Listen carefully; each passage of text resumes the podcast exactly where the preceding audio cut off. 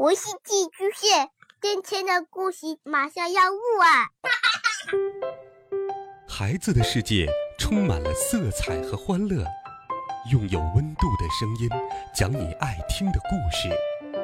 白羊叔叔和大明的晚安故事。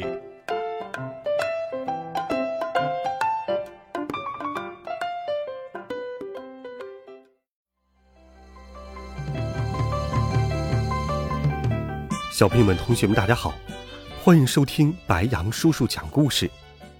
今天，白羊叔叔继续给小朋友们准备了《尼尔斯骑鹅旅行记》的经典童话。我们一起来听第十一集：遭乌鸦劫持。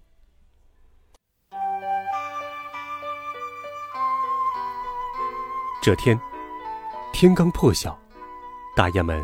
就开始活动了。尼尔斯又冷又饿，他让白鹅在一旁等他，自己去找松鼠要榛子。忽然，他发现自己已经双脚离地，腾空而起了。抬头一看，一只乌鸦正紧紧地叼着他，十分粗鲁地飞着。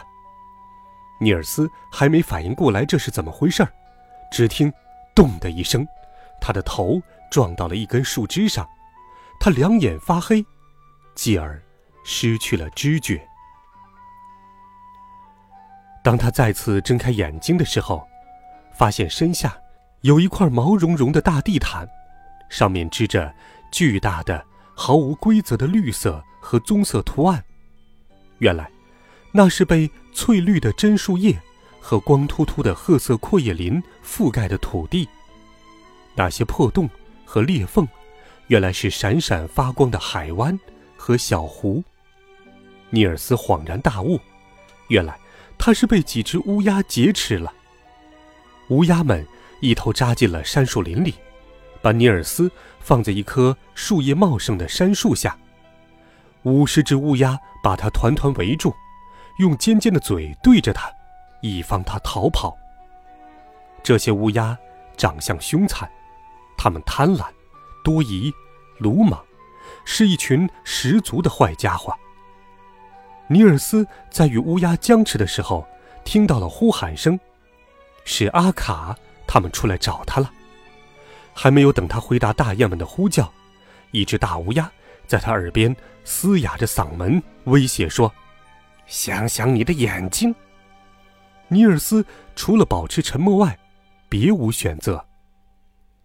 好了，现在就看你自己的了，尼尔斯。他自言自语道：“现在，你必须证明你在这几个星期的野外生活中学到了什么。”乌鸦群再次起飞，一只羽毛蓬乱、举止粗鲁的乌鸦阿呆拖着尼尔斯起飞。一路上，尼尔斯向各种各样的鸟儿歌唱、说话。用各种方式吸引他们的注意，并让他们知道自己是被乌鸦偷走的人。乌鸦们被尼尔斯弄得心烦意乱，但是并没有阻止他。吃午饭的时候，乌鸦们落到了一块牧场上聊天，他们开始大谈自己过去的恶劣行为，这让尼尔斯很反感。我想你们应该感到羞耻。我已经在大雁群中生活了三个星期，从来没有看见或听说他们做过什么坏事。你们肯定是有了一个坏的首领，你们应该开始过一种新的生活，因为我可以告诉你们，人类正在竭尽全力设法将你们清除掉，到时候你们就完蛋了。乌鸦们被尼尔斯的这席话激怒了，他们想扑上去把它撕成碎片。阿呆。站在男孩跟前，把他和乌鸦们分开了。尼尔斯在他们的谈话中得知，他们劫持他是要他打开一个罐子。尼尔斯不想跟他们一起做坏事，动也没动，装着睡着了。乌鸦头领很生气，和尼尔斯动起手来。搏斗中，尼尔斯失手杀死了乌鸦的头领，乌鸦们大叫着围攻过来。尼尔斯情急之中钻进了瓦罐，瓦罐里装满了银币。尼尔斯把银币往外一扔，这些乌鸦一见到银币，立刻把仇恨忘得一干二净，急急忙忙去抢银币。尼尔斯把所有银币都抛出来后，探出头来一看，发现沙坑里只剩下一只乌鸦，把它背到这里来的阿呆。你帮了我一个连你自己都想不到的大忙，大拇指。那个乌鸦说，声音和语气跟以前截然不同了。我要把你带到一个藏身的地方，明天我再想办法让你回到大雁那里去。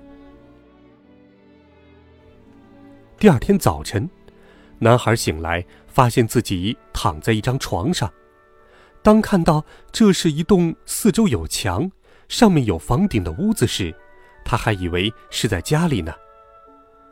阿呆回来告诉尼尔斯，乌鸦们已经推选他为新的首领，因为他不允许进行掠夺、做坏事。尼尔斯由衷地为他高兴。可就在这个时候，狐狸斯密尔又出现了，他破窗而入，一口咬死了阿呆，同时也发现了尼尔斯。尼尔斯夺门而出。在荒原上拼命地奔跑，幸运的是，白鹅莫顿在灰雁邓芬的陪伴下，正朝他这边走来。莫顿见到尼尔斯，飞速地把他放在自己的背上，带着他飞走了。好了，孩子们，这一集好听的故事，白羊叔叔就给你讲到这里。温暖讲述，为爱发声，每天。